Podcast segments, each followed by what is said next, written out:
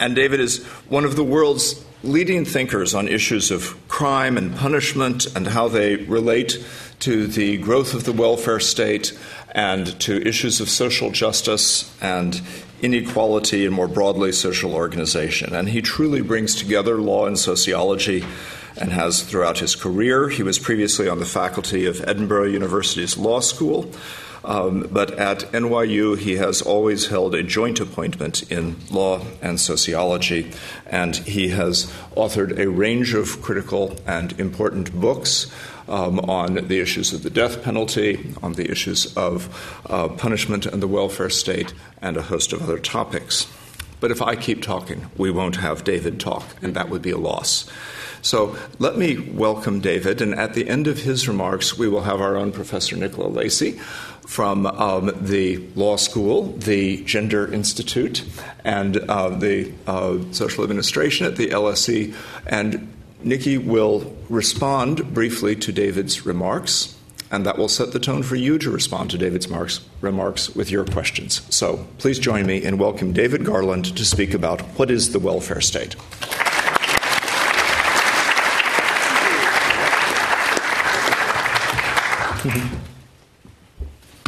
Thank you very much indeed, Craig. Um, Craig was my head of department in sociology at NYU for a long time, and so now for the next three weeks he's my sort of head of school director for um, another period. Um, it's really a delight to be here and to visit London School of Economics, but there's something a little odd and disconcerting about someone who's just off the airplane from the USA. Um, talking about the welfare state at the LSE, it seems like the phrase would be carrying coals to Newcastle, and I'm sure some of you are already thinking this.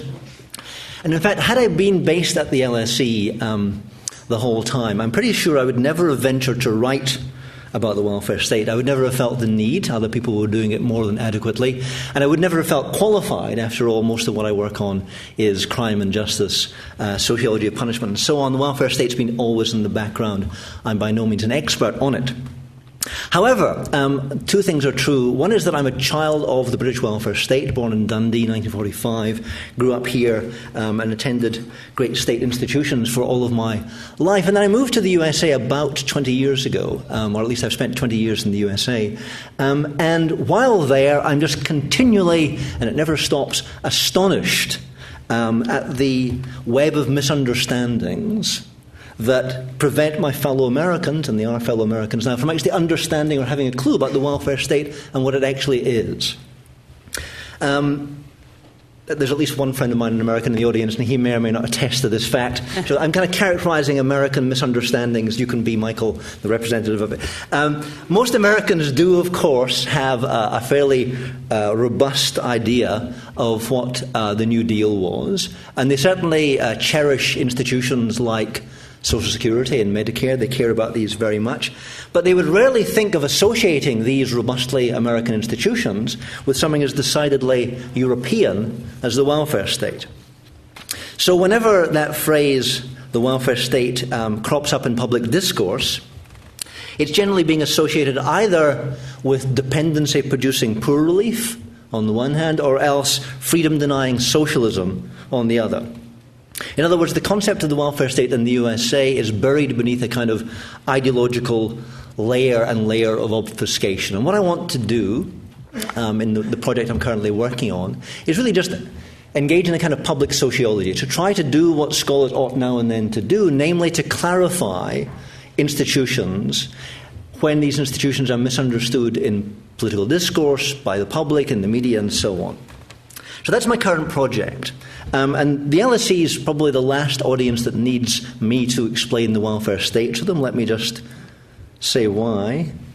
You know who these people are?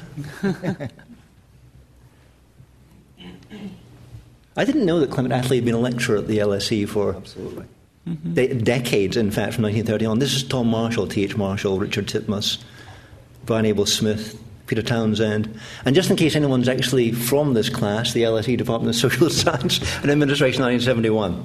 Anyway, LSE is the last place that needs this kind of lecture, but nonetheless, here it is. What I'm going to try and do is explain in very direct and accessible terms what the welfare state is, how it works and sometimes doesn't work, and why it is, in one form or another, an essential feature of modern capitalist societies. So, some of the misunderstandings that surround the welfare state actually stem from the name itself. Um, and you'll be um, maybe not surprised. I was a little surprised to find that not just William Beveridge, but also Richard Titmuss and T.H. Marshall studiously avoided the phrase welfare state, regarded it as one of the kind of phrases of the enemies of social policy and the social institutions that developed from the 40s onwards. Um, but nevertheless, the, the name caught on, and the welfare state is what we talk about. But the name itself, I think, gives rise to a number of institutions. Let me say what I mean. First of all, what we call the welfare state is not primarily about welfare, and certainly not primarily about welfare of the poor. It's about social insurance and social services and social rights, and particularly about the social regulation of economic action. The chief beneficiaries of which are not the poor, but rather the middle classes, and particularly those in employment, and of course corporations and capital and employers. Nor is the welfare state necessarily about the state or state institutions. It's true, of course, that welfare state programs are legislated and they're funded by government, they depend for the most part upon taxation and upon legal compulsion to make them possible. But services and benefits that these programs provide need not be administered by state officials. In many European countries, the administration of social security, of social insurance, the delivery of benefits is devolved to religious and voluntary associations. In Canada, for example, healthcare is privately provided, although paid for from government insurance.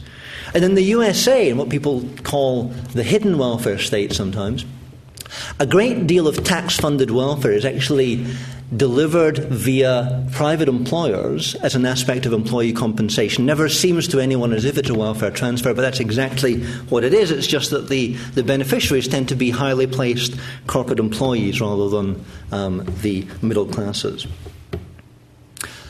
Nor is the welfare state an appropriate way to describe the state as a whole, as if the totality of central and local government were taken up with the task of welfare provision.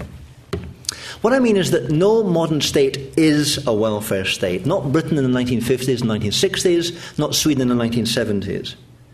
Properly used, the concept only ever refers to a specific sector of governmental uh, activity, one part of a larger complex that carries out many other functions and many other heads of expenditure.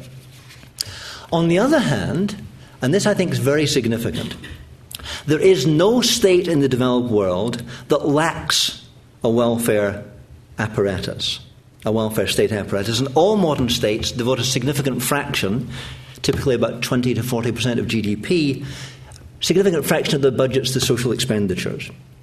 So, although welfare states take a variety of forms, the existence of some such sector is a feature of all developed nations.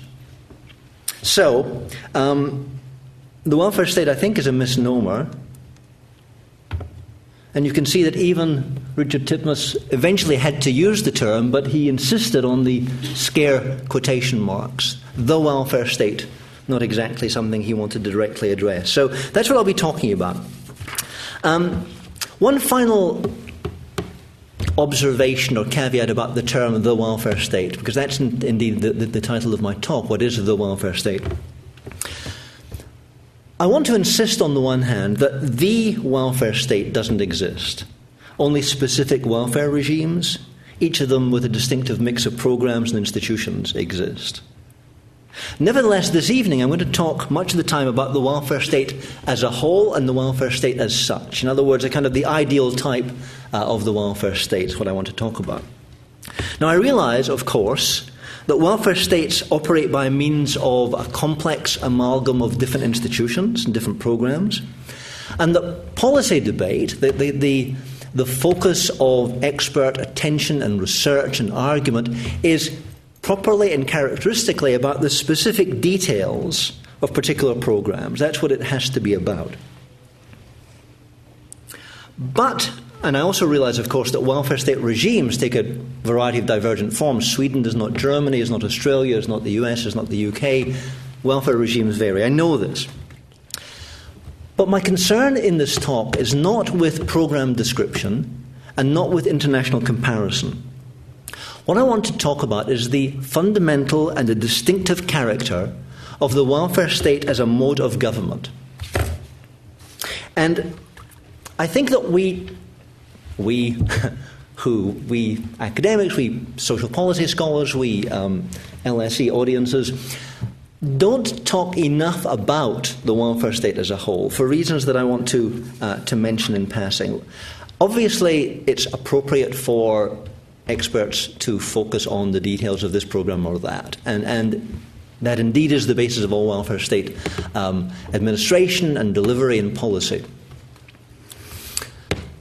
But by avoiding talk about the welfare state as a whole, by avoiding general characterizations, social policy experts often leave that generalization to the welfare state's enemies, who have no hesitation in discussing the welfare state in bold, holistic terms. And the imbalance in the debate, I think, has some quite interesting and important consequences. For example, in the USA, opinion polls routinely show that there is very low support for the welfare state. But that coexists with very strong support for specific programs such as Social Security and Medicare, which actually form the basis of the welfare state. At the same time, and conversely, exactly the opposite is the case with the free market. Free market is regarded very positively by Americans, despite the fact that many of its specific characteristics are understood to be socially damaging, harmful, and a problem. So you get this imbalance, and I think that one explanation for the paradox, the welfare state in general is a bad thing, in particular is good, the, the, the free market in general is a very good thing, in particular is bad. The reason for that, I think, is that while there's no end of rhapsodizing by its proponents about the free market, there's no equivalent enthusiasm expressed in general terms for the welfare state. So perhaps I think the time's come to engage at that level of abstract generalization, even while one's aware that generalizations of that kind always have to be tethered and tied to particulars and localities and variation. So, what is the phenomenon that the welfare state inadequately describes? And what would a more apt characterization be because actually, in, I don't know who it was, um, Stephen, uh, I'm forgetting his name now. Um, there's a Cambridge historian who described one of the. He's written a lot about the, the contest between the humanities and social sciences, um, and he argued that one of the kind of concerns of humanities should be the striving for apt characterization, that that itself is a kind of a finding, um, a product of research that is undervalued in a way. Well, what I want to do in this talk is merely go for apt characterization, not any new research findings, not any new uh, data to provide to you, but rather a way of thinking and talking about something that we often inadequately describe. So, in the existing literature on the welfare state, I think there are three standard delineations each with a different set of boundaries, and each with a different kind of core conception of what the welfare state is about. First of all, um, the narrowest conception, and the one that's actually preferred by the welfare state's opponents, is the welfare state understood as welfare for the poor. This refers to the most problematic and the least popular aspects of the system, namely non contributory, means tested relief programs, such as in the USA, temporary assistance for needy families, in this country, uh, income support or housing benefit or council tax reduction. And this is the conception welfare for the poor, relief, non contributory, means tested assistance. This is the conception that's invoked in American political discourse and increasingly in this country whenever the welfare system or welfare is mentioned. The second conception is the one that's the analytical focus of most comparative social policy, and it's a focus on what I think of as being the core fundamental institutions of welfare state systems. Um, that's to say, social insurance and social rights and social services. These include um, the mainstay social insurance programs, national insurance in this country, Social Security uh, in the USA, Medicare, National Health Service, and so on, all of which account for, or these account for the greatest part of government social expenditure. But there's a third conception of the welfare state, um, a conception of the welfare state as government at the level of the economy and at the level of the population. And this is a, a little less familiar, although it's actually uh, more or less standard in political economy and also in institutional sociology. And what it highlights, not welfare for the poor, not even social insurance, but rather the government's fiscal and monetary and employment policies and their role in welfare state government, as well as the biopolitical policies that secure the health and the well being of families and individuals. This last dimension, the third one, is, I think, often overlooked in social policy textbooks. They leave it to the economists. But even in the welfare economics textbooks, they leave it to the political economists. So it's kind of shunted aside as if somehow this is not exactly the same thing as, or closely enough connected to be thought of as part of the welfare state.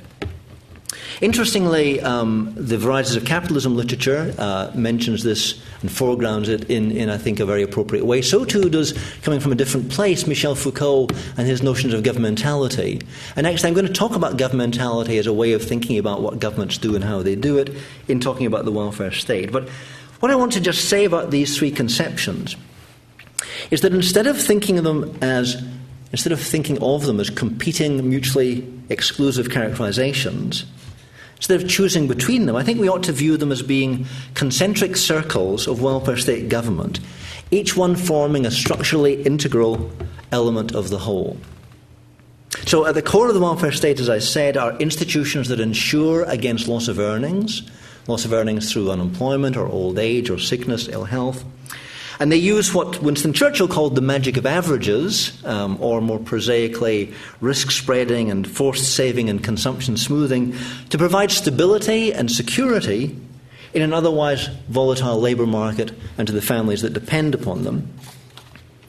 But this social insurance and this is very clear. If you read uh, uh, the Beveridge report, but alongside it, read the, the, the uh, report produced by Beveridge two years later called Full Employment in a Free Society, he is absolutely clear and explicit that there is no welfare state, there is no national insurance or national health service without economic management. And in, in, particular, without the production of full employment, which he took to be absolutely crucial to underpinning the welfare state. But right from the beginning, in the Beveridge conception in this country, governing the economy in aggregate terms, and social insurance and social assistance are all understood as one part, three parts of the same integral undertaking. So, social insurance depends for its solvency on economic policies that compel contributions but also raise taxes, sustain employment, and promote growth. Social insurance simultaneously contributes to these economic ends by enhancing labour flexibility and mobility providing economic security, and enabling counter cyclical spending. And these social insurance programs are in turn supplemented by the safety net of social assistance, the means tested non contributory benefits. Uh, the, the, the, architects of the welfare state in this country and the New Deal in the USA always imagined that social assistance would wither and die as everyone became insured and there was no need for coverage of the uninsured. Of course, transformations in the economy and family and indeed in government policy since then have made social assistance a much larger part of welfare states everywhere, in fact, but particularly in the UK and the US. But social assistance is um, itself a form of counter cyclical economic spending, and it's necessary to, as it were, sustain and extend social insurance beyond the labour market. And again, it's integrated into the economic management of the uh, the nation. So none of these none of these three sectors can exist long without the others. Each is a structural support for one and each. So this is a definition, I guess, of the welfare state that I'll be thinking of, I'll be using. I won't go through it with you. But basically, the, the, the, the idea of what the welfare state is is governing the economy and the population in the interests of security and stability and welfare, utilizing specific tools, those of insurance, economic management, social provision, and together with legal regulations and forms of expertise and compulsion required for the operation.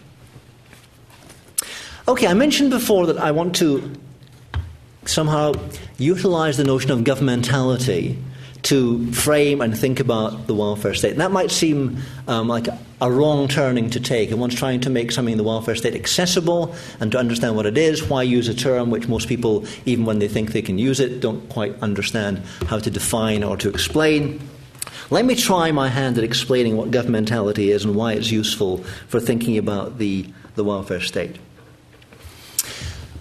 Welfare states of course, vary over time and they vary across national spaces.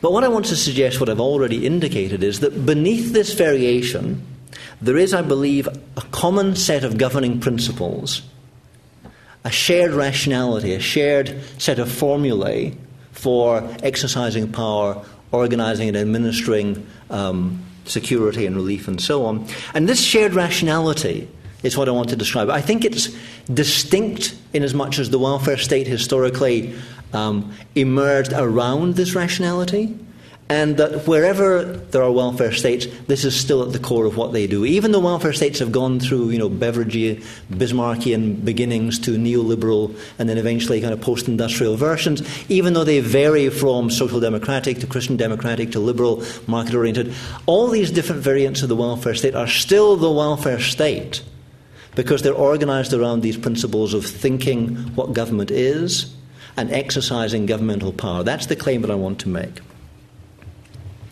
Now, Michel Foucault's idea of governmentality is best understood, I think, as being a mentality of governing, right? A way of thinking about what government is, a way of thinking what government does, what it does it to, and how that undertaking is um, undertaken, how that project is undertaken. So the welfare state as a mode of government involves, I think, a specific mode of reasoning about and exercising governmental power associated with a specific set of governmental techniques and forms of knowledge and institutions. And I think that that's what's distinctive about, that's what emerges and is different when, really, from the 1890s onwards, maybe the 1880s, you begin with Bismarck, but particularly in the 40s and 50s, when the welfare states emerged as an organized form of governmental action in all of the developed countries, I think what was driving that development, and what was at the core of it, was the set of principles. If you ask historians, or if you read the historical texts, and say, well, what actually defines the, the moment at which the poor law became the welfare state, or when the welfare state was invented, they've got a variety of different suggestions about what was distinct. They say, well, there was the abolition of the poor law in the workhouse, or there was the emergence of government schemes for organizing the labor market, like labor exchanges or social insurance. Maybe a shift of responsibility from local to national or private to public. Maybe the changed character of social provision away from paupers uh, asking for doles to citizens claiming entitlements. Maybe the expanded role of the state and so on. All of these, I think, are indeed concomitants of what happened. But the most specific, particular, transformative development was a, shift in the way that government power was exercised, and the project and the problems of governing were transformed. In other words, the most important discontinuity signaling the emergence of the welfare state in the 20th century is a change in the conceptions of the problems being addressed. And particularly, new ways of conceiving the relationship between the social and the economic, and new recipes for governmental action that flowed from that new way of conceiving the relationship between the, the social and the economic. The new conception affects the whole population and the whole economy rather than just the poor, rather than just the marginal. So, the welfare state as a mode of governing is what I would describe as a form of macroeconomic and macro sociological governance directed and overseen by the nation state. Managing risk, securing employment, ensuring income, policing families, improving the health of the population, all of these become proper objects of state action undertaken at the aggregate level. And the result is a form of economic and social governance that's more comprehensive and more routine and more ambitious than any prior form, utilizing nationwide apparatuses of insurance, economic management, and normalization that have no historical equivalents. So, despite the various worlds of welfare, and despite the historical changes in welfare state programs and objectives and criteria and so on, I think it's this distinctive rationality of governing that continues to animate the social and the economic policies of our kind, of our time.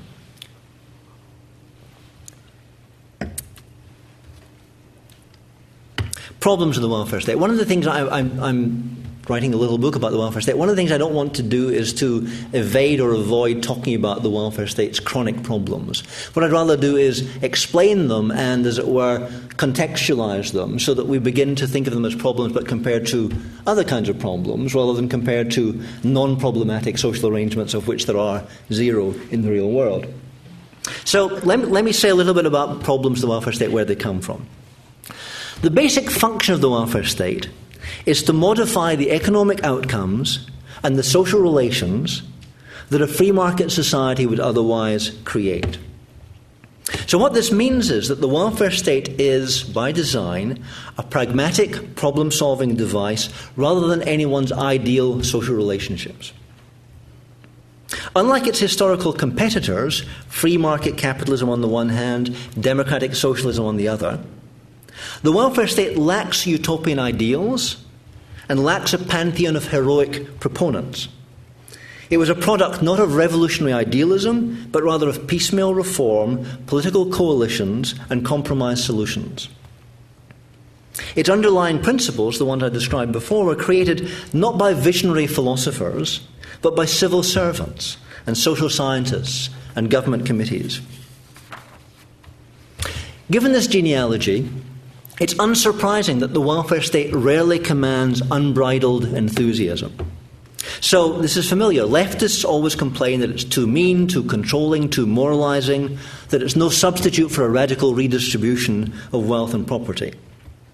Rightists, right wingers, can complain that it's too generous, insufficiently disciplinary, that it undermines enterprise, demoralizes recipients, creates an overbearing tax and spend state. Welfare benefit recipients themselves would mostly prefer to have a decent paying job and they bridle at the humiliations and the stigma that comes with mean tested benefits, and taxpayers complain they're working hard to pay for others who don't, and so it goes on. In other words, the welfare state is everyone's second best solution. If markets and families could be made to work of their own accord, there'd be no need and there'd be no demand for a welfare state. The welfare state ideal, paradoxically, is a welfare state that tends towards zero.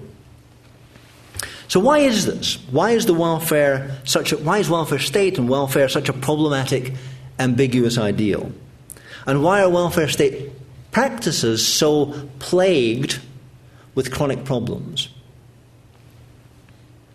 Well, one reason is that the relationship between the welfare state and market capitalism is simultaneously a necessary relationship and a contradictory relationship.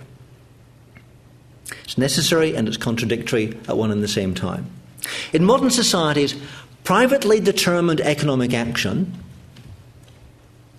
and publicly determined social protection are shackled together. And they're shackled together in a contradictory unity in which each aspect work simultaneously to sustain and make possible, and at the same time undermine and make contradictory the other. The two things are necessary and they're, as it were, mutually antagonistic. And within this contradictory unity, this is really rather important. The welfare state is always the secondary institution. It's always the ancillary. It's never the primary distribution. It's never the, the fundamental.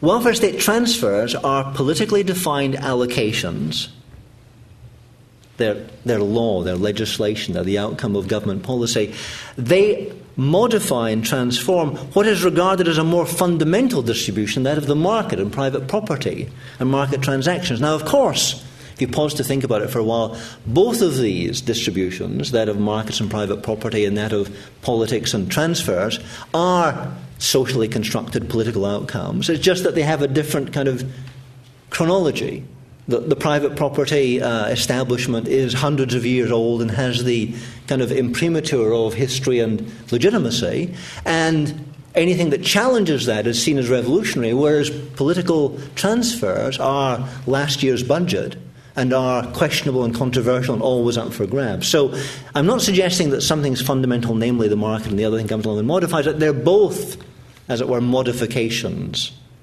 Nevertheless, the way that we think about these things and the way that the power relations that exist shape the thinking of these things makes the case that the welfare state is the secondary modification of a primary distribution, which is the market, which is private property, which is ownership and choices of owners.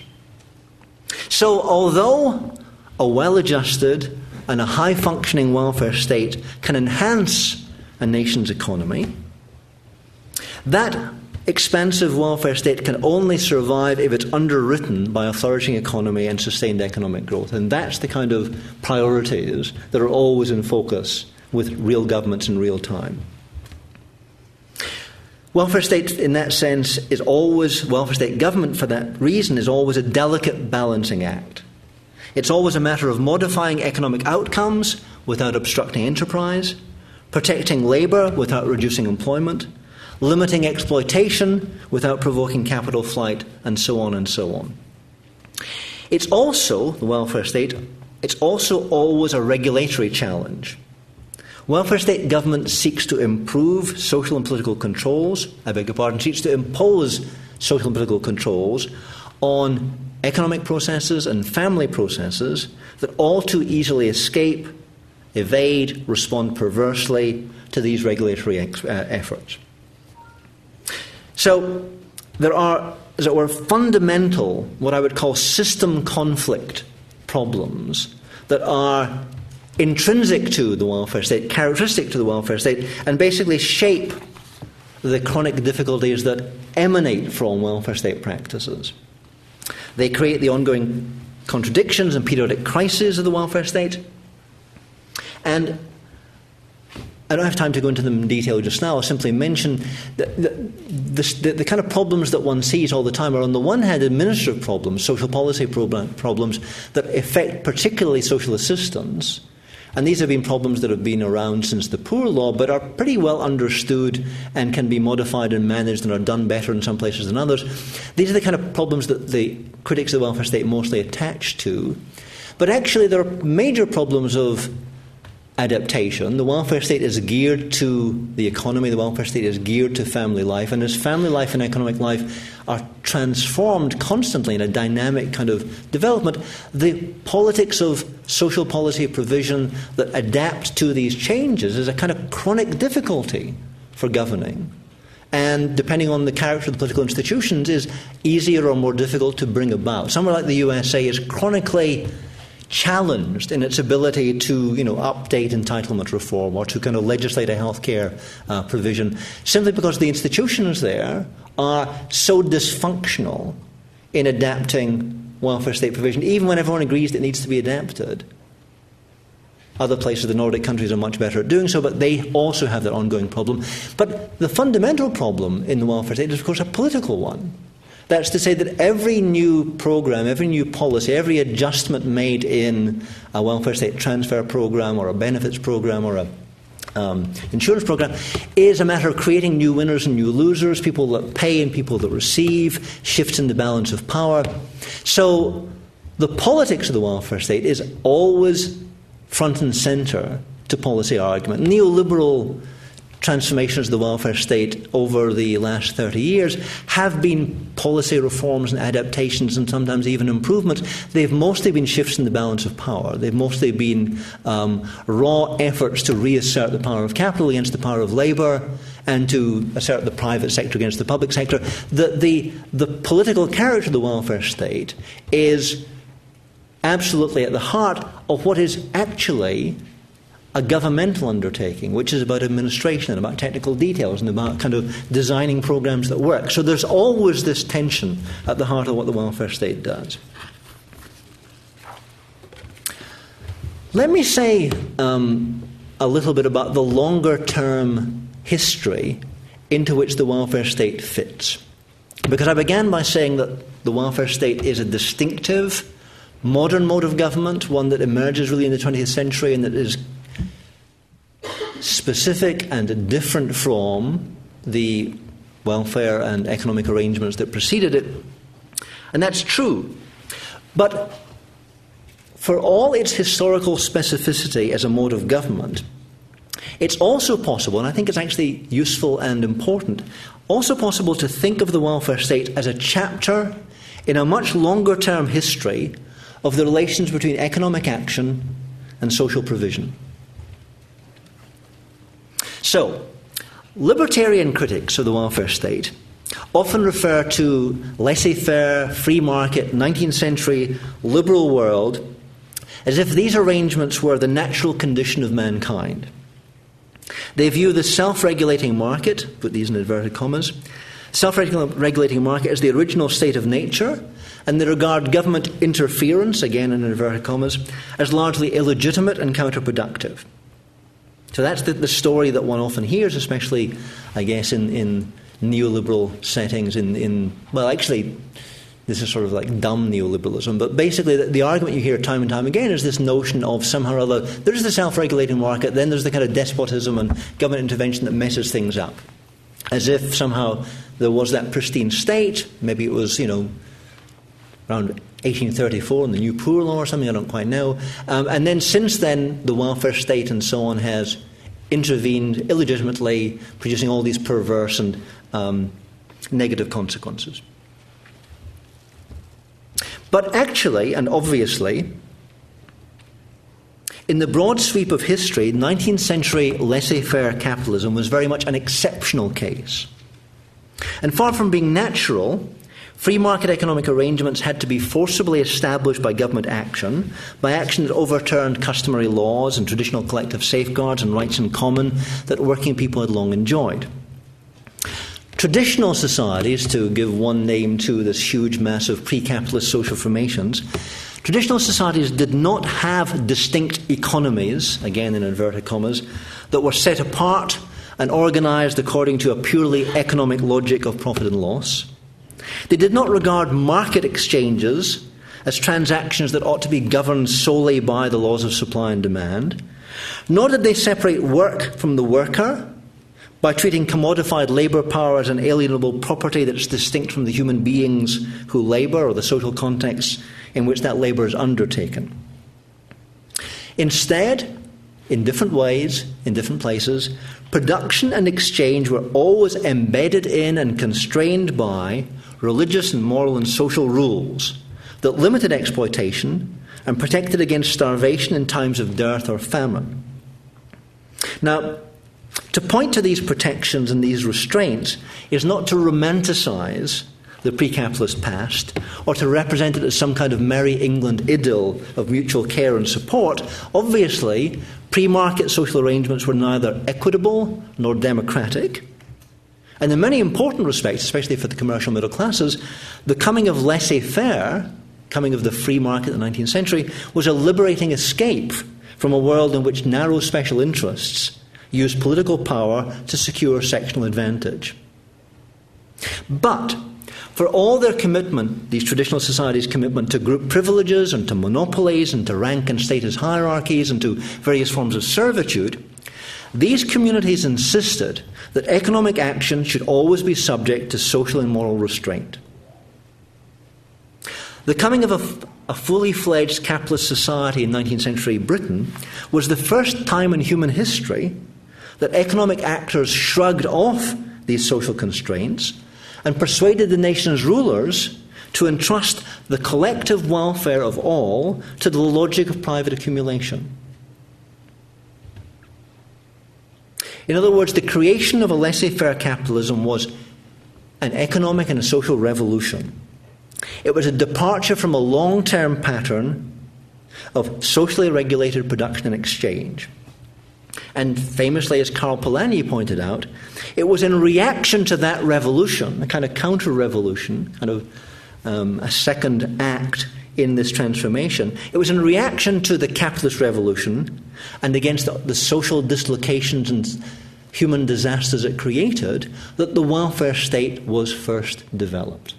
And developed, as Polanyi points out, not by communists or Marxists or liberals or leftists or by social democrats or Christian democrats or by Christian reformers or by moralists, but by everyone coming from all sorts of different directions, precisely because the free market capitalism generated all these externalities, all these problems, that they created problems in every area of social life and created responses that demanded social protections of one kind or another, out of which eventually the welfare state emerged.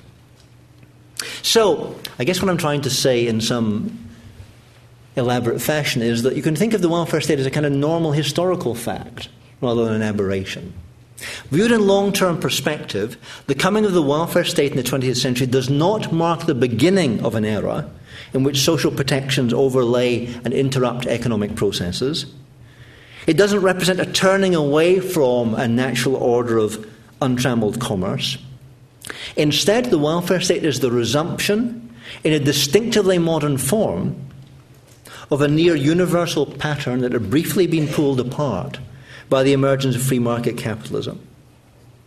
In other words, in the history of human societies, economic action has generally been embedded in and constrained by the norms of social and political and moral life, and the welfare state marks a return to that historical norm rather than a deviation from it.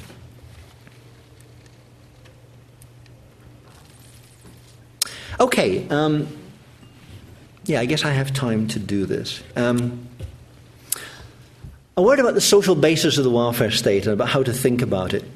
Um, sociologists and historians both sometimes refer to the welfare state as a kind of moral economy. That's a phrase, a phrase that E.P. Thompson, about whom Craig Calhoun has written notably, um, and James C. Scott and others uh, have used the notion of a moral economy. The idea is the welfare state is a moral economy imposed upon the amoral world of market exchange. And books, influential books like The Gift Relationship by Richard Titmuss or The Needs of Strangers by Michael Ignatieff, they pick up on this moral vision and they point to the altruism of the welfare state and to its embodiment of fellow feeling and social solidarity. But I think characterizing the welfare state as moral or altruistic has the effect of simplifying and idealizing the motivations that were involved in its creation and it fails to capture the complex web of values and power relations that underpin the welfare state's long term reproduction.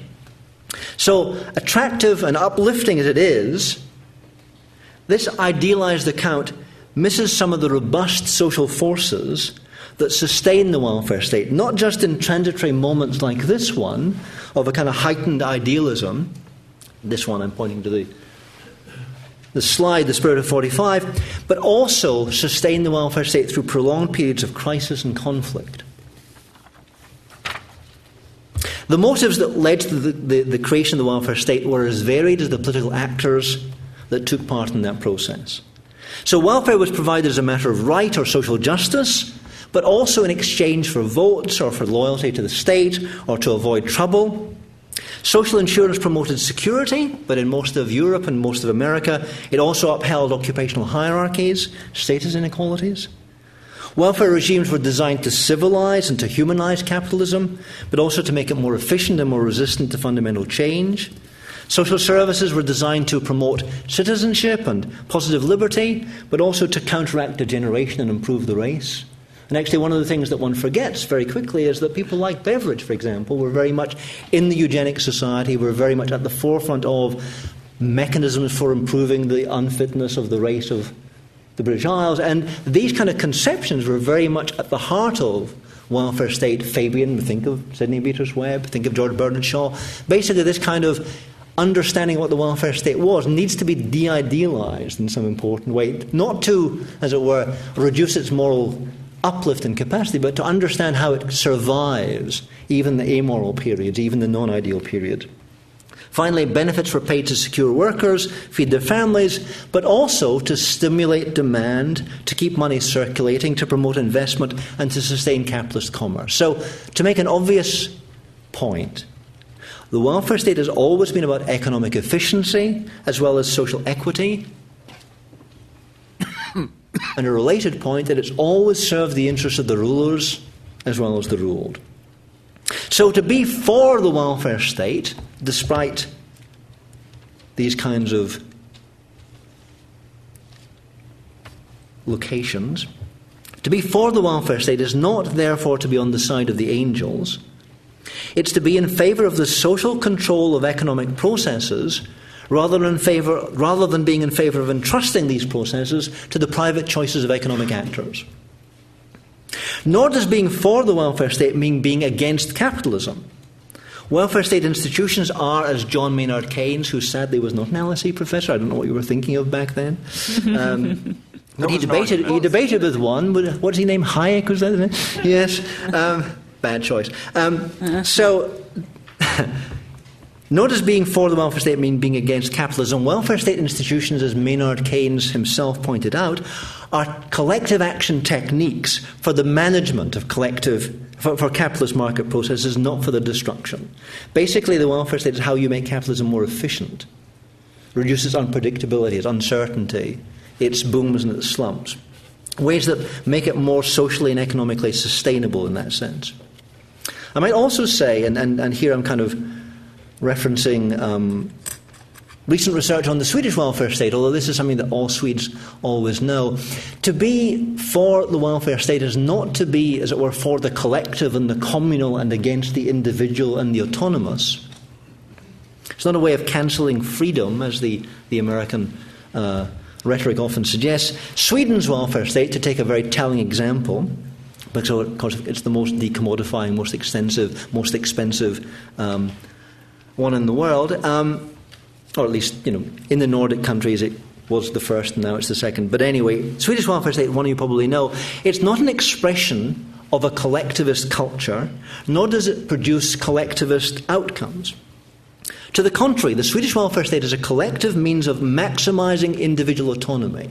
The autonomy of the employee vis a vis the employer, and of family members, particularly women, vis a vis the family. And it's not surprising to find that on all the evaluations of, or all, the research testing uh, social values, the Nordic countries are the most individualistic of anywhere in the world. And this is, you know, this is produced by the welfare state, enabled by the welfare state, channeled through the welfare state rather than destroyed by the welfare state. Okay, the, the as it were, concluding section of what I want to say merely sums up in a sociological theorem the argument that I want to make throughout.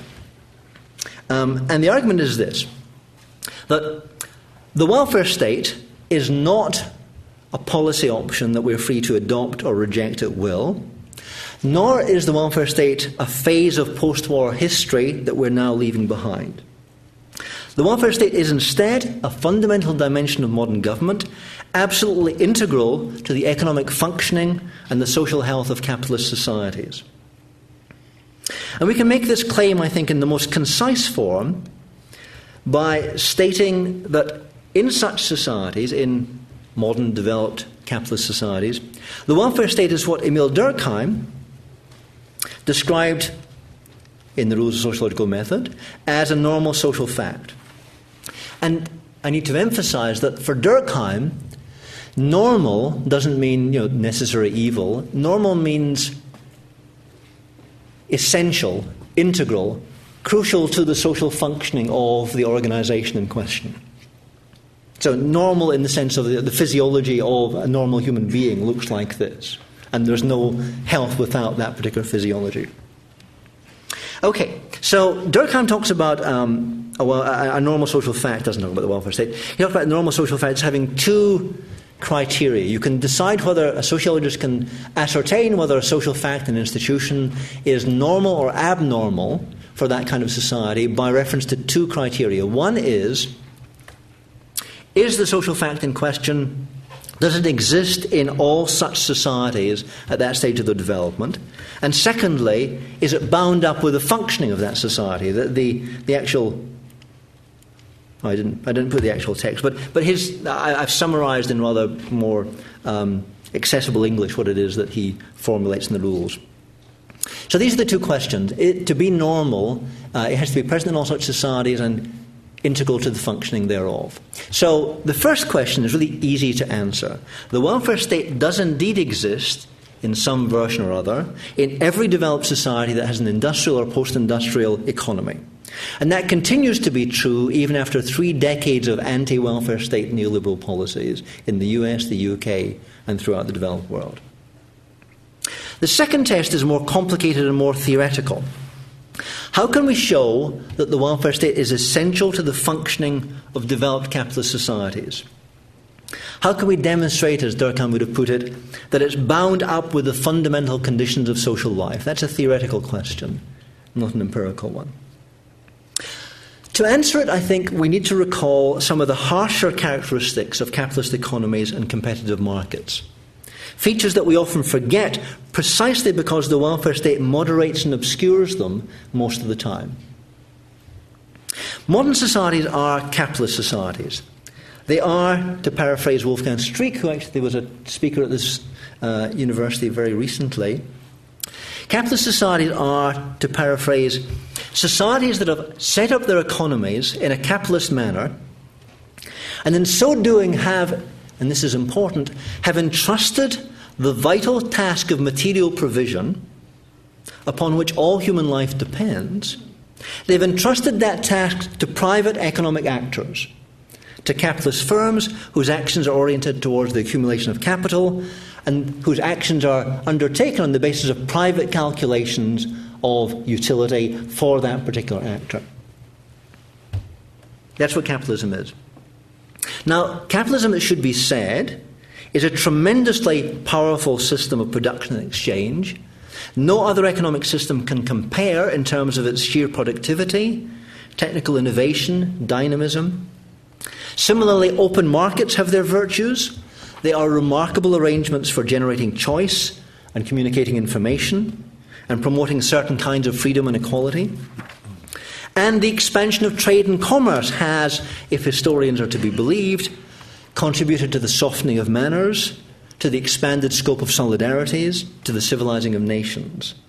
In all these vital respects, capitalist economies have been an enormous boon to human welfare.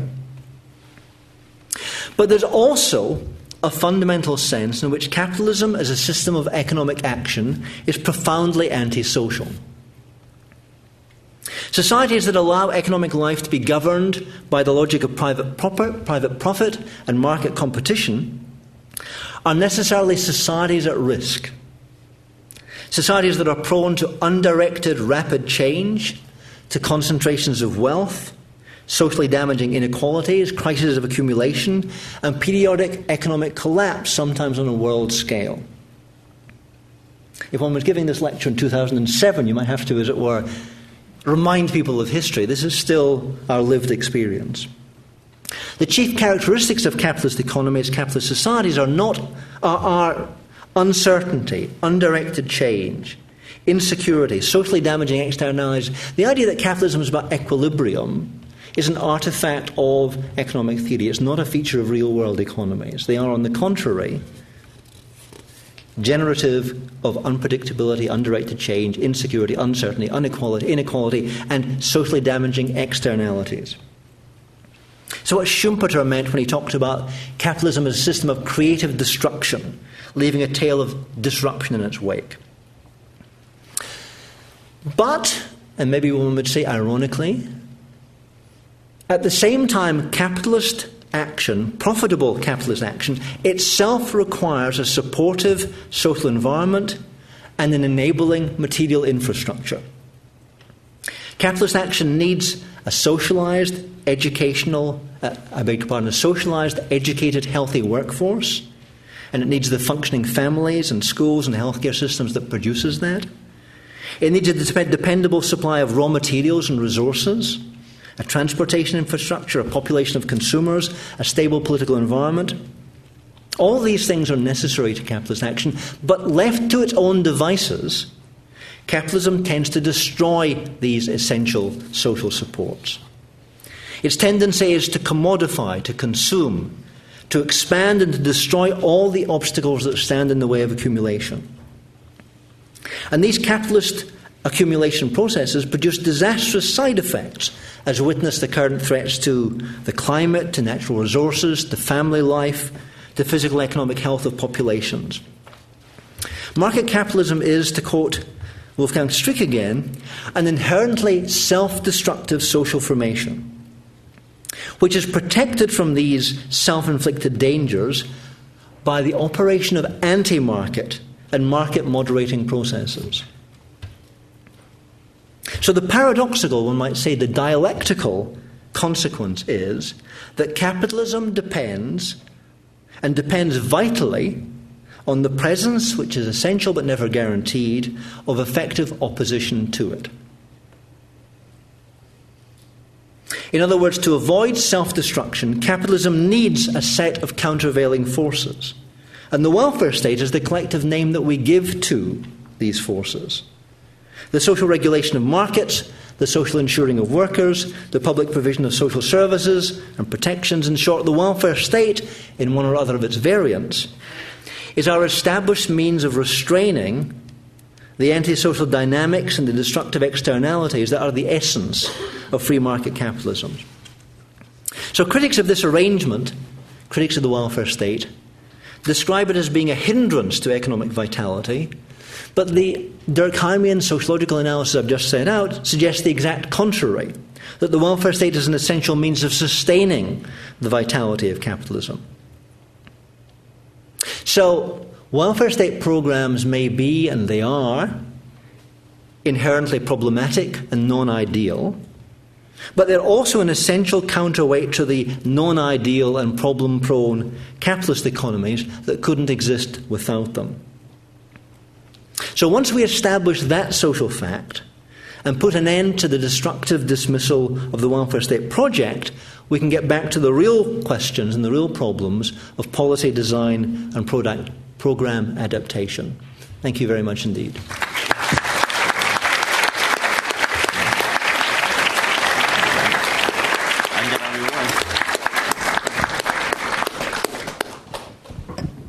Okay. Thank you very much, David. And now let me call on Nikki Lacey. Thank you very much. Is that microphone working all right? First of all, let me. Yes, come and sit. Come sit down. I'm not. I'm not going to take any of the discussion time by even walking to the um, to the podium. But let me just uh, add my thanks to, to David for coming. So it's wonderful to have you at the LSE and um, fantastic lecture. Wonderful to see how your work has come back to the welfare state. Well, many of us remember your first book, Punishment and Welfare. It's interesting to see you, you coming, coming back to those issues. So um, it's really gilding the lily to call me a respondent. I'm simply going to make three brief points by way of getting the discussion going and putting some issues on the agenda. So, the, the first point I wanted to make about your very rich lecture, David, is just to see if you wanted to say any more, anybody else wants to, uh, to come in on the question of institutional variation, which you mentioned quite a lot but didn't really uh, get much down to. Uh, so, what, as it were, we might call the Juster Esping Andersen uh, agenda, because it seems to me that you're, you're making a very strong argument that it is legitimate to talk about the welfare state in a generalized way in terms of some, some sort of key principles or rationalities of governance, just as uh, Esping Andersen was talking about welfare capitalism. And I would have thought that his you know, analytic linkage of welfare and capital together in that way is very sympathetic to you. But I just wonder how much weight you would want to give to the essential point of Esping Andersen's argument, as I take it to be, which is that while he, I think, would absolutely agree with you that um, the welfare state has emerged to, to resolve certain tensions that are produced by capitalist economies. Nonetheless, the ways in which countries do so find equilibria uh, through welfare state arrangements has taken very different forms, and that those forms, those differences persist even in the era of so called neoliberalism. So that's, that's the first point. Secondly, uh, exploiting, abusing indeed, the privilege of the respondent not to have to stick to one coherent theme. And my second question, in a way, goes in the opposite direction, and it's really the historical point. Now, you, you used um, I think very sensibly, you tried to have your cake and eat it by, by sort of saying that the welfare state is a very historically specific phenomenon, but on the other hand, that doesn't mean, if we conceptualize it quite generally, that we can't see origins going back into things like the poor law and so on. Um, and I think that's absolutely right. But I just wonder about, I think I want to voice a little bit of skepticism about the idea of a world, a sort of exceptional historical era of laissez faire capitalism, in the sense that wouldn't we think of things like the Factories Acts? as part of, in some sense, the history of the welfare state. I mean, you know, so speaking as a criminal lawyer, in a way, the era that in a way, is the, the era of laissez faire capitalism in this country, is also the era of the sort of efflorescence of the whole regulatory wing of the, of the criminal law. Um, facilitated through institutional developments like the, the summary jurisdiction. So that's number three, number two, and number three is really just a, a, a cheeky question about about uh, the relationship with your first book. It's, it's become very uh, common to argue, and I think it's a really interesting argument, that um, in our current economic conditions, we're seeing a sort of realignment of welfare mechanisms and penal mechanisms in governmental rationality and practice. Um, if we have the sort of general idea of the welfare state at a high level of abstraction that you're arguing from, is there any sense in which we could argue that bits of the penal system are part of the welfare state. Thank you. so the answer to the last one is yes. Um, so um, thank you very much indeed, Nikki, for these comments. Um, and I'll, I'll, answer them in the order you um, stated them, so, so that Esping Andersen's, those of you who know the welfare state literature know this one very well because it's a classic and the most cited text. Um, his differentiation of three worlds of welfare, that's to say, three um, ideal types of welfare state regimes, um, and their characteristic varied um, organization of institutions and hierarchy of the extent to which um, welfare decommodifies people's existence so that they can exist outside of the labour market, they don't have to sell their labour in order to survive, um, the, the, quality of social rights, the extent of social provision, and so on, varying on the one hand from uh, the social democratic regimes in the, the Nordic countries to uh, the other extreme, the liberal market conforming regimes of the USA and New Zealand and Australia in different ways, Canada and increasingly the UK, which has like migrated into that camp. I mean, in the middle, a different mode, the Christian democratic one, which is much less decommodifying or much less defamiliarizing. Actually, actually, uh, as it were, sustains traditional families rather than releases um, women and individuals from these families. These variations and the hundred other versions of typologies of comparative social policy um, all have their uses and all answer the questions or, or are decent efforts at answering questions that are legitimate and important and to be posed. So if one was to ask, you know, what's the difference between the, the, the US and the UK or the UK and the German and the Swedish and the German, these kind of ideal types are the first step in answering these questions. Um, but I think of theory and concepts as being pragmatic tools oriented to particular inquiries.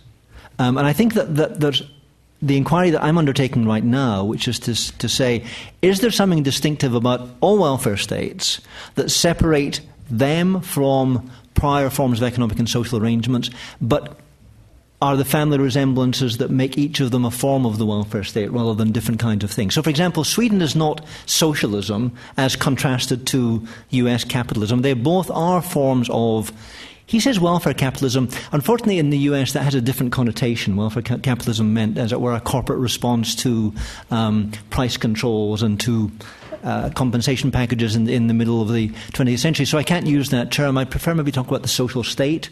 That might be a better term than welfare state.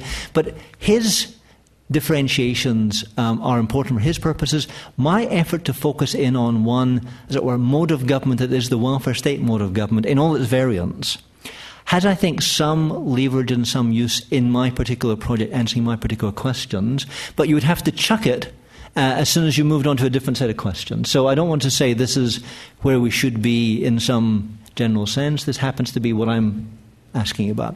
Um, the second point you make is exactly right that, that even in its heyday, even in its um, most laissez faire, most liberal, with a kind of Manchester uh, inflection, uh, most free market, character, 19th century England um, was never, as it were, a free market society. It was always a society that was which exhibited forms of social protection, um, some of these operating at the level of uh, the national government and, and, UK law, like the Factory Act, for example, but also many of them operating at the municipal level as kind of various forms of social provision without which, you know, economies and capitalist actors couldn't have got going. So there's never been a vision of a self-regulating free market laissez-faire society. That's always been a kind of myth and an ideal and maybe even aspiration of certain kind of social groups and economic actors. Um, the Victorian Welfare State is a book by Roberts, Derek Roberts, that, that describes all of the characteristics that already existed in the Victorian era that give the lie to kind of laissez faire in its extensive principled form. So that's exactly right. The, the, the interesting question for historians is when do these specific public interventions to restrain the market or to provide social protections. And after all, the Poor Law, even in its 1834 um, version, always did, you know, intervene to stop people starving. They might have to go into the workhouse to do so. Although, in fact, pretty soon after 1834, most people were actually given out relief, despite that being a violation of the principles of the law. Um, the question when these forms of social provision and welfare protection as it were, cumulatively or qualitatively are transformed into something called the welfare state, that's always been a question for historians. And in a way, that's a question I'm trying to answer by focusing on this notion of what it is that government imagines its problems are what it imagines its practical objects that it acts upon are, and what it imagines the, the, the forms of expertise and technologies with which it acts are. So that, that's for me why this is a useful notion. The, the third question you asked about the, um, the relationship of the penal and the welfare. Um, so I, I begin, those of you who um, uh, need to take a step back with Nikki and I, um, or with Nikki and me, have to realize that I also spend much of my time arguing in the world of sociology of punishment and criminology and crime and justice about what's happening with the penal system, what's happening with you know, prisons or the death penalty or patterns of social control um, of criminal offenders. And one of the things that's been argued very vociferously, and because it was Loïc Wacquant behind it very energetically, um, yeah. is, is the notion that there's been, in you know, the period from the 80s through the 2000s, a shift from the social to the penal state um, and that we used to be in the social state, now we're in the penal state.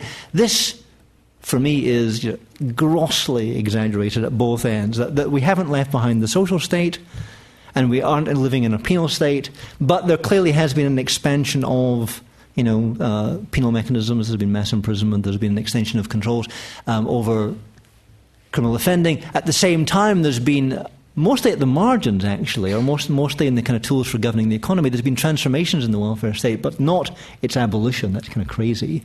Um, so the, the, the big story about there's been a move from a social state to a penal state seems to me to be like, let's just erase that and start again. That's, that's not a helpful way of thinking of things.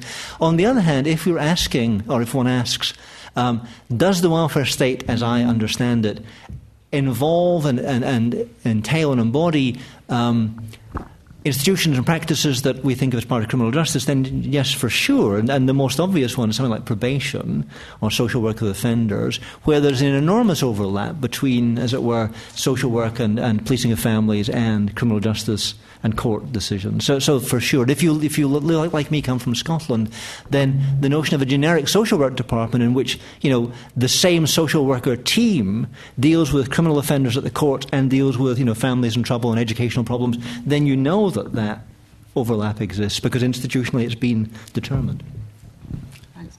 All right. Let's invite some questions from the audience, even though I'm itching to ask a question of my own.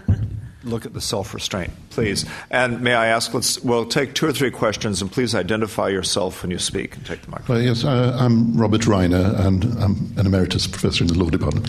Um, I also wanted to do something like what Nikki did, which is to compare what I thought was a fantastic account that I think I'll be meditating on and thinking on for a long, long time, and look forward to the book. Um, but it seems to me that it takes almost a polar opposite approach to the one you took in Culture of Control, in that and the kind of question that, uh, not about crime and punishment, but about um, political economy and culture in general, the, the, the, kind of approach that comes from the culture of control, I wonder how you would answer the questions that you do answer there when you've uh, constructed this, in a sense, opposite argument of constructing an ideal type and arguing that it's in some sense essential. What that leaves out, it seems to me, is without going to the extremes of Wacquant, saying that there's fundamental transformation. Something has happened that you trace so effectively in the culture of control. And the world of discourse and of economic management and uh, um, so on is fundamentally different now than it was in the 1940s and 1950s. It's not to say that the welfare state has been eliminated or uh, uh, you know it's been transformed exactly as you say, but there has been this massive change, and it seems to me very difficult to explain um, in the terms of saying that somehow the welfare state is almost a functional prerequisite. It reminds me a bit of the arguments of certain Marxist economists in the 70s, arguing at the beginning of the development of neoliberalism, Ian Gough and uh, James O'Connor and so on, that actually the Thatcherite agenda, as it were, would never be able to take place because uh, welfareism was, in fact, an essential prerequisite. Now, uh, you've developed a much more coherent argument, a much more convincing argument, and as with any Durkheimian notion of normality, we don't know what is normal, where you draw the line, that it can't be eliminated. But nevertheless, I think it'd be very. Di- there is this big, big, big puzzle of how do we explain the transformation in beginning in the 70s away from Keynesianism and the popularity of the welfare state to something else? Okay, I think that question is big enough that I withdraw my previous idea of taking two or three. David. um, so that, that's a really interesting question for me to think about, and, and um, I, I, hadn't I hadn't quite myself focused on the sort of polar opposite nature of my thinking from one project to the next, like lurching around, thinking this and thinking that. But um, I can I think frame it this way. What what I want to do is something that can be framed under, you know, Foucauldian notion of a history of the present. Um, I want to understand, as it were, how we're governed today and, and how we live. How we live today um, under government. And the, the, the, Cultural Control book was certainly asking questions about the transformations that have occurred um, since the 1970s. And here, what I want to ask is well, what has stayed the same? And what's the relationship between, as it were, processes that are long term and processes that are short term. So I have no interest in slighting or minimizing or, or, or ignoring the major transformations in our world that, that neo, new right, neoliberal, neoconservative social forces have brought about. Um, and interestingly, of course, they've had their biggest impact and they've had most critical purchase precisely in these welfare state societies where the welfare state is least as it were, uh, an aspect of social government, government, and the economy. That, that, that, one feels the critique of welfare most powerfully where welfare is minimized rather than where it's maximized uh, for reasons to do with its kind of role in the positive aspects of economic production rather than uh, its kind of restraint in them.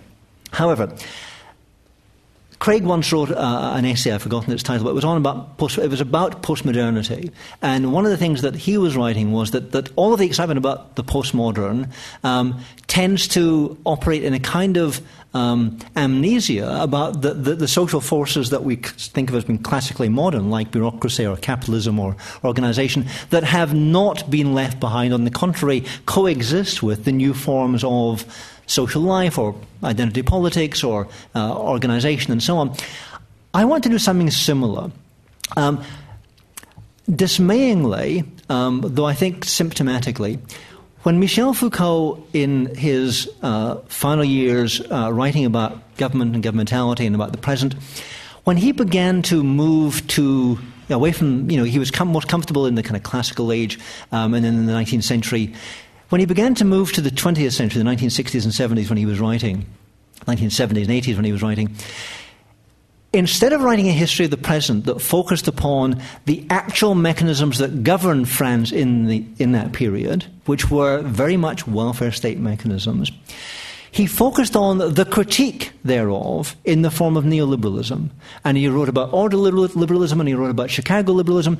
And he was fascinated by this analysis, and much of the kind of post Foucauldian enthusiasm, the governmentality scholarship, has taken up neoliberalism and you know, studied it in great loving detail, um, as if that's now, as it were, the horizon and the central tendency of who we are and what we do, when in fact neoliberalism is a critique of welfare government that is, as it were, folded into and modifies welfare government rather than has displaced it.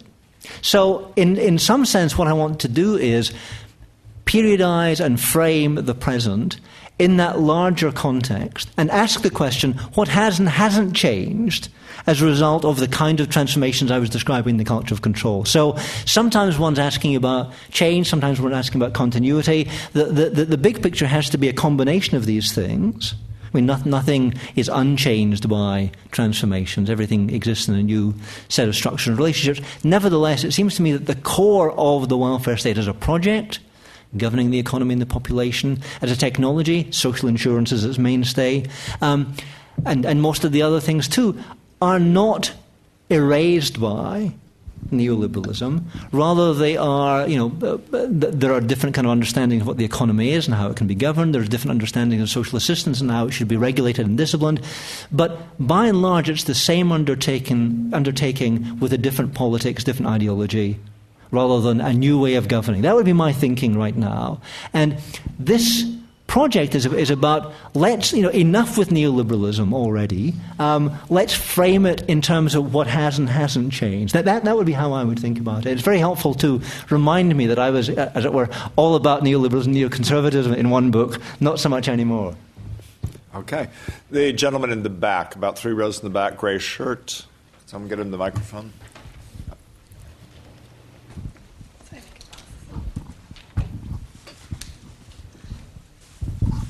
Thank you. Uh, Tom Schuller, formerly of the University of Edinburgh. Um, my question, I think, follows on from the, the, the previous one in a way. Uh, David, you, you, your three aspects of the welfare state welfare for the poor, social insurance, governance. How does uh, the capture of the welfare state by the rich, or the regressive nature of a lot of the welfare state, which you glancingly alluded to, and which Adrian Sinfield, your former colleague, did a lot of work in the previous generation. How do you fit that into those three categories? And, and perhaps a question that follows on from that is Is there a point at which welfare states become so distorted in the impact that they have, either functionally or socially, that you could no longer regard them as welfare states in the sense in which we normally understand them. Oh, you, you want to? Either way, let's take a couple because we're going to run out of time in just a minute um, here. So, yeah, go ahead. That's fine. Yes, um, I'm, my, my, name is Christian. I'm a PhD student here. Um, I want to ask you about you. You, you talk about uh, welfare state as an object in a Durkheimian way, and as a mentality in a Foucauldian way. And I, and I, and I see some maybe contradictions between the both because an object in the Durkheimian way is something that you face, it's something that is there and that is even against you. You cannot do anything about it. But a mentality is something that you can use to think, and you can be the subject of that thinking. So, do you see any problem with using those different categories to name the welfare state. Okay, third question. You know the answer is going to be no to that one, right? Yeah, you know that. so that took care of that one. Man in the green shirt in the back. Um, yeah, probably due to the uh, idiosyncratic nature of my graduate education, I find myself agreeing with most of the things that you say. um, but um, I am still troubled by the original question, and particularly how we would sort of see that, and are we overlooking things that have changed? So, one way to think about this is to write a history of the present. Another is to look for kernels of possibility, but also horror in social, emerging social institutions and social arrangements, right? And to some extent, the history of the present can potentially blind us to kernels of the future, which um, are potentially uh, something that we, we should be paying more attention to. So I'm troubled by this because a lot of your argument is sort of characteristically functional, but I'm a little bit unclear about what actually are the functions that are necessary now. So, a lot of the language you use is very typical of the way a lot of political economists would talk about the welfare state, um, uh, but also others. Um, and they're usually talking uh, in reference to a type of mass capitalism, which is certainly not as present today. So when you think about financialization, making reliance on primary accumulation much less important for profitability, do you really need to have all this stuff out there to make sure that the economy functions well? And on the other side, um, one of the reasons that's often explained for the, for the need, in terms of the need for the welfare state, is uh, the need for political legitimacy. Um, one argument would be that actually we've substituted economic inclusion for variety, various forms of participatory inclusion.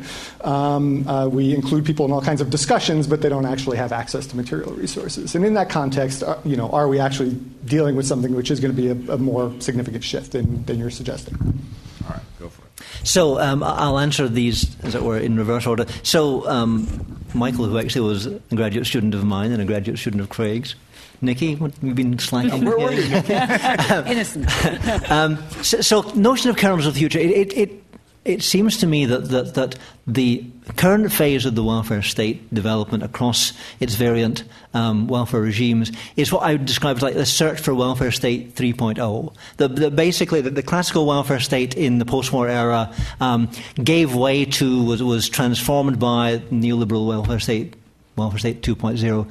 Um, and we're now in the, the kind of mode of trying to find the adaptive mechanisms that will shape welfare institutions, social insurance, labor activation, family policy to the transformed character of the post-industrial societies in which they now operate. And, and that's a major set of problems, not least because of all the vested interests, because of the pattern of, as it were, political power that operates around the current those in employment, those in retirement, those who have the kind of vested schemes, and their lack of interest in voting for policies that reduce theirs and maximize. Nevertheless, that kernels of the future is basically what you're seeing in welfare state social policy innovations around the world right now. And, and, the last chapter in the book is actually about that. It's precisely what the emerging problems for welfare states are and what the emerging solutions for them might look like. Um, the, the, the the question that, that, came second about the, the, the, Michel Foucault concept of mentality, which is idealized or, or ideal or ideational, and the, the, the Durkheimian one of social fact or social object, which is kind of hard and unchangeable. I, I, would, I would think both of these terms a little differently. So, so although Foucault uses the notion of governmentality, um, what he has in mind is something really rather concrete and specific. What are the actual um, ways of organizing a question, posing a problem, as it were, bringing into view um, an object upon which action can be taken. And what are the technologies and forms of discourse or expertise or knowledge that will organize that action? All of these things I think of as being less mental or ideal and much more concrete and material actually. Um, in the same way, Durkheim's notion of the, the social fact um, it's true that his first, I mean, the of Sociological Method is written a couple of years after his PhD thesis. The Division of Labour is his PhD thesis. Like, you know, would all of us have PhD theses that were still being read and reprinted 100 years after? Um, but that's where he is. It's a very early stage in his work, and the social fact analysis there is given a kind of clunky positivistic um, rendering. Um, I think if, if you read his work as it develops, it's clear that social facts um, when he thinks about ritual and religion and the elementary forms and so on, he has a much more nuanced, much more phenomenological, much more um, flexible concept of what social facticity is, and it's not the kind of you know immovable hard object. Um, to Tom, I was seeing Tom all the way through the lecture, and I'm thinking he's frowning so hard. I'm really, I'm really having a hard time persuading him of anything. Um, so the, the, the question there was about whether the, the hidden welfare state, whether welfare state captured by the rich, um, is such that eventually, uh, first of all, how does it fit into my typology, and secondly, how is it um, does it distort the function or the purpose or the the, the aim of the welfare state? Um, so when, when, I'm thinking about social insurance and social rights and social services, uh, the, the, the forms of corporate welfare that one thinks about, whether it's home mortgage uh, tax allowances or whether it's you know the fact that you can get uh, more or less free health care or, or you know, private school tuition for your kids on a tax funded, tax reduced uh, top line in, in your salary package, which is actually a huge welfare transfer that nobody ever talks about. First of all, because it occurs through the tax code. We don't debate the tax code, nobody reads the tax code. And secondly, because it's wealthy people, so we don't have to worry about their incentives. We know that we need to give them money to work, whereas the poor, you've got to give, you know, less money to work. It's kind of like people understand that. But um, the, the fact that the USA has a large welfare state that's just going to the rich does indeed make it a very specific kind of welfare state, not one that's about equality, not one that's about uh, decommodification, one that's about social distribution, one that's about America. I mean, it's not a big surprise that the, um, that the welfare state you get in the USA is one that more or less reflects the balance of power and the institutional configuration of the USA. So it's not that the welfare state doesn't have a welfare state. It's not that the USA doesn't have a welfare state, nor that its welfare state has been somehow or other distorted to the point where you can't call it that. Welfare states are not about equality necessarily. They could be about, you know, buying loyalty to the state. They could be about, you know, making capitalism work better. There's a whole bunch of things that they're about any total social fact, and the welfare state is you know, a massively imbricated aspect of our social and economic and family existence. Anything that operates in so many expansive ways has all sorts of values and purposes going on at the same time. So I don't think you can say that this welfare state is, you know, distorted to the extent that we can't even call it that. We need perhaps Esping Andersen typologies that will tell us that the US welfare state is a liberal market conforming one and doesn't look at all like the social democratic decommodifying one in the Nordic countries. That's the answer to that question. All right. For all of those who didn't get a chance to answer your questions, uh, ask your questions, I feel your pain because I didn't either. um, but alas, it's already after 8 o'clock, and it's time that I need to call the event to an end. Thank you, Nikki. Thank you, David. Thanks to all of you.